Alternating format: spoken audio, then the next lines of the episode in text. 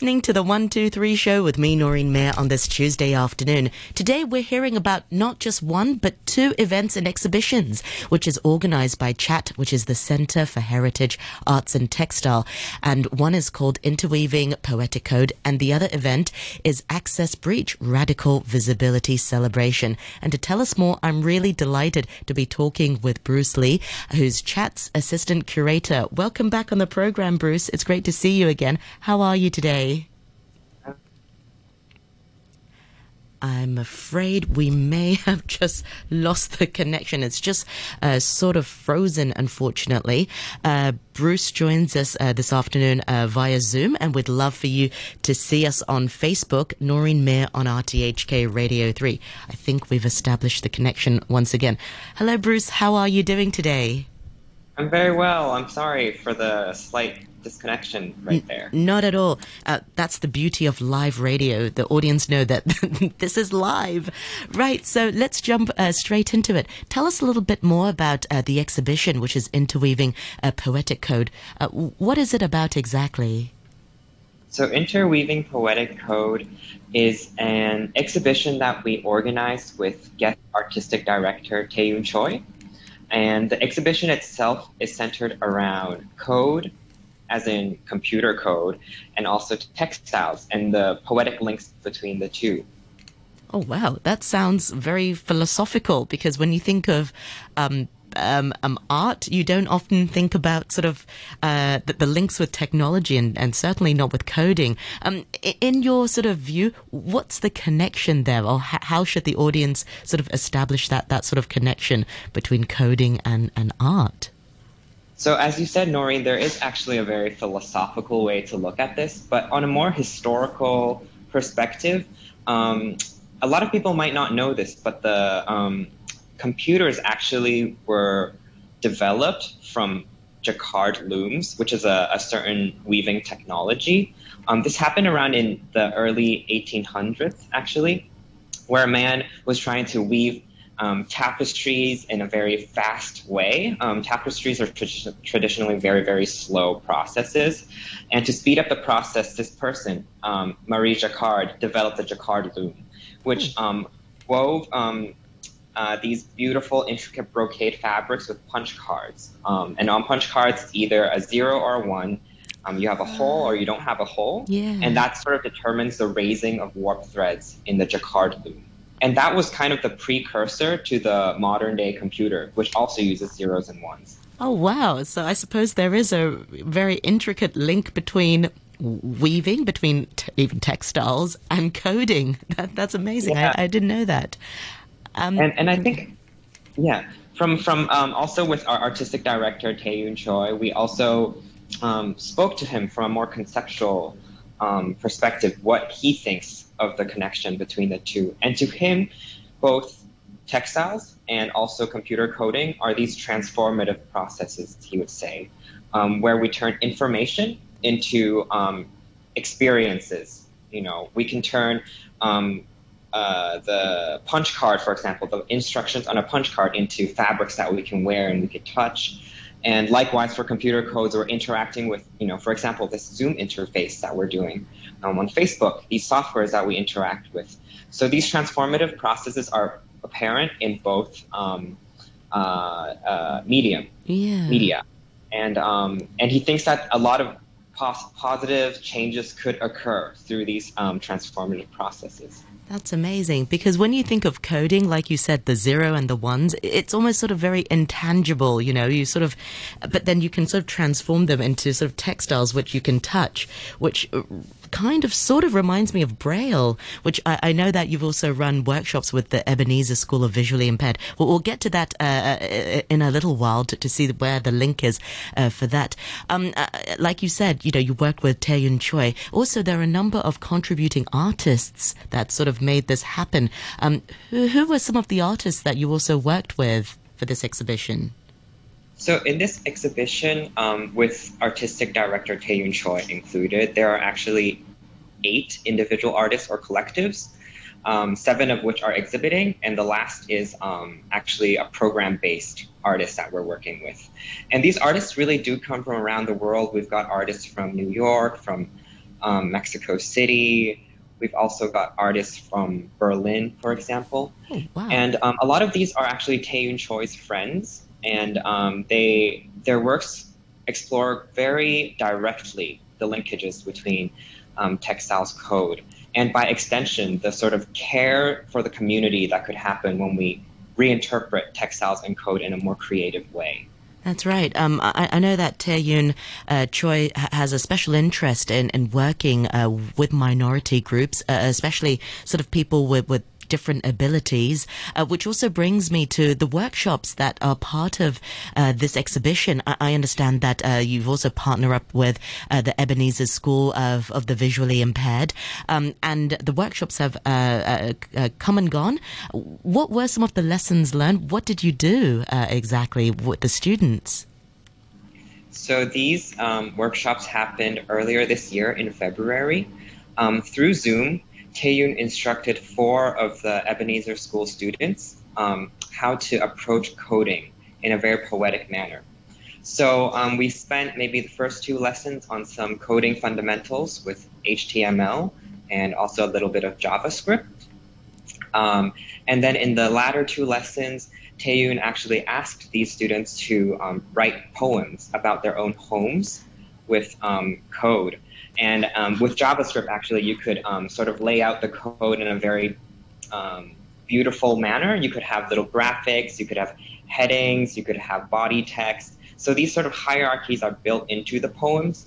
And then um, students were asked to reinterpret these poems, or rather, interpret simply, interpret these poems into um, graphical motifs, you know, little houses or little cats, for example.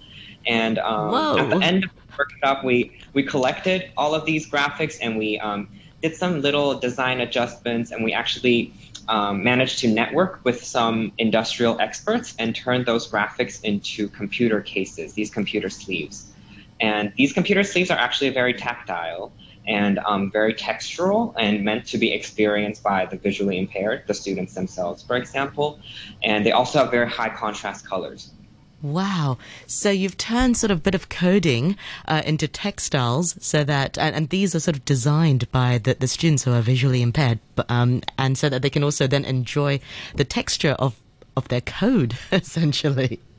Yeah, That's really we, cool. Think, yeah, it's very cool. And more, I think more importantly, it's for us to have the public feel this kind of um, product as well, and um, to, to experience that products and merchandise can also have such a rich story behind. Absolutely. And it just seems that art transcends, you know, sort of different abilities. And it, you know, and when we think of art, well, we think of the visual sense, but actually, um, it's uh, very uh, experiential. You know, you can experience it through touch, sometimes through smell, and sometimes you can hear it uh, uh as well. I'm sure, you know, the, the designing process, tapping away, uh, making. Yeah, all of, yeah all of these senses are actually activated in our exhibition too. So um, we actually really invite um, audiences to come. We've got interactive works through, through touch exactly, and also we don't have scent, but we do have um, auditory experiences too in our exhibition space. Yeah. So Bruce, you're also in charge of a co-learning hub. Where does this all fit in then?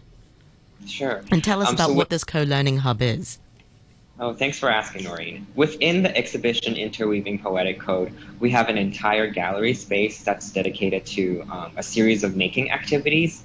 The space we more properly call as the unlearning space.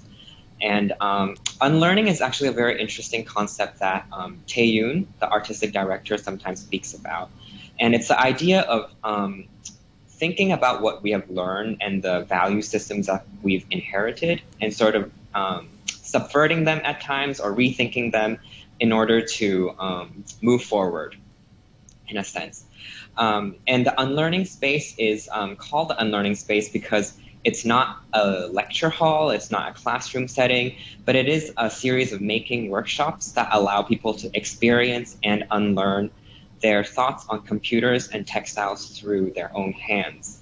Wow. Um, so we've got different thematic stations, different workshops some of them are um, called computing, for example. We also have stations called weaving, knitting, um, coding, etc. And um, these workshops are all quite simple to do, and they're very friendly to all ages. Um, kids love it, particularly families love it. Um, we've got some paper weaving workshops, for example, that you know the coding station I just mentioned is actually um, asking participants to weave with paper strips their own um, binary codes, which Oh, could yeah. be deciphered to a secret message. So this kind of an activity that's very accessible and very easily understood. Um, we hope that um, inspires more thinking. And you know, for example, once um, a participant makes something, they might reinterpret or re-experience the exhibition in a in a new light. For example. Yeah. How easy is it to unlearn something? Because we're sort of geared to memorize things uh, step by step and just really have things ingrained in our memory, if you like. Um, is it a case the older we are, the harder it is to unlearn something and, and to not really challenge things? What are your thoughts on that, Bruce? Um, to, I mean, how difficult is it to unlearn something? It's it's incredibly difficult. Um, I would say that uh, let I'll start with um, maybe this exhibition with textiles and coding. Um, we often think of coding as this um, very cold matter. It's very um, you know technology is technical, maybe yeah, technical and Yeah. it's like a Silicon Valley sort of a, an image, um, and very much, um, yeah, it's and, and it feels unapproachable. Yeah. And actually, in fact, historically, coding was used um, for the military, for example. So there's this idea of control um, implemented, embedded in the in the practice of coding. And I think what this exhibition does is, you know, all the the whole setup is very um, warm. and It's very colorful. Um, it's it's unlike any sort of technology um, technology based exhibitions I've ever visited, um, and I think in its setting, in its sort of presentation, um, it's begging us to actually unlearn how we think of technology. It's for us to reimagine technology as something that could be um, felt, could be heard, could be touched. Um, all of these different elements that we could interact with, and the, the sort of poetry, the poetic part of the exhibition occurs through these interactions. So I think this exhibition is a good um, example of what unlearning could look like. But I think it, it always takes a lot of work, a lot of narratives, a lot of storytelling for that to happen. And I think that's what this exhibition tries to do. Yeah. What was your experience like observing people sort of at the co-learning hub unlearning things and watching their reactions? Did it come sort of naturally for some people and, and other people not so much? Uh, you mentioned children and or what about families? I mean, w- w- a- as an observer, how, how did you view the the process of unlearning? I think what was interesting is um, a lot of unlearning happens when we actually put things in practice. So, um, you know, we I just explained to you earlier the idea of a jacquard loom of, or the idea of a punch card, but that's also still rather abstract, although it's historic. It, although it's factual, it did happen in history. It's still kind of abstract in our minds, but um, in our space, actually, we have. Um, a weaving loom and a knitting machine that actually demonstrates the raising of warps, for example, and how um, punch cards could actually um, knit patterns. So once we activate those machines and children come and look at them, I think everything clicks and everything Yeah. snaps into place. That's right. Um, so I think that that sort of manifestation, a physical manifestation of what we talk about, is very important, and I think is what is so great about the unlearning space. Yeah, well, it's it's been a very busy season uh, for chat. Um, every time we chat, there's always uh, something happening, and I understand there's also a- another event uh, which is on the second of July, and it is a, a- Pride special, if you like, and it's called Access Breach Radical Visibility Celebration. Uh, tell us a little bit more about your uh, th- this upcoming event. So, um, Access Breach Radical Visibility is um, co organized between Chat and the Eaton Hotel in Hong Kong. Um, it is happening on this Friday, and um, uh, thanks to all our team's efforts, it's, it's actually very full already, and we're very excited for this party to happen. How exciting! So, yeah, so for this, um, in addition to Eaton, we're also partnering up with um, another artist in the Interweaving Poetic Code show. Um, their name is Sky Cubacub, and they represent uh, a clothing label that is Chicago based called Rebirth Garments. So, uh, working with Rebirth Garments, we um, linked them up with eight local um, community members in Hong Kong. Um, and they're marginal, they all come from marginalized groups. Um, for example, um, sexual minorities or disabled folks. Mhm. And um, Rebirth Garments tailor made garments for them and for their specific needs, for them to feel beautiful. Um, and we will host this radical the access breach event to celebrate these garments and to celebrate these um, the eight marginalized bodies that we worked with wow. through this project. Are there any sort of uh, special pieces you can describe to our, our listeners uh, listening on the radio? Um, what is, uh, of course, we want people to go, but can you give us a sneak preview if you like? Um, well, let's see. So, uh, in the tailor making process of rebirth garments, um, their founder, Sky, is very attentive to the certain different body parts that we want to highlight mm. um, and also covering up body parts that we feel insecure about.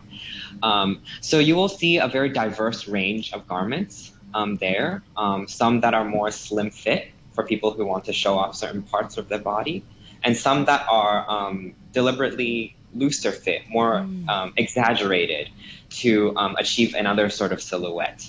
Um, but all of this, um, all these adjustments were made in conversation with each um, model, so they're all tailor-made garments.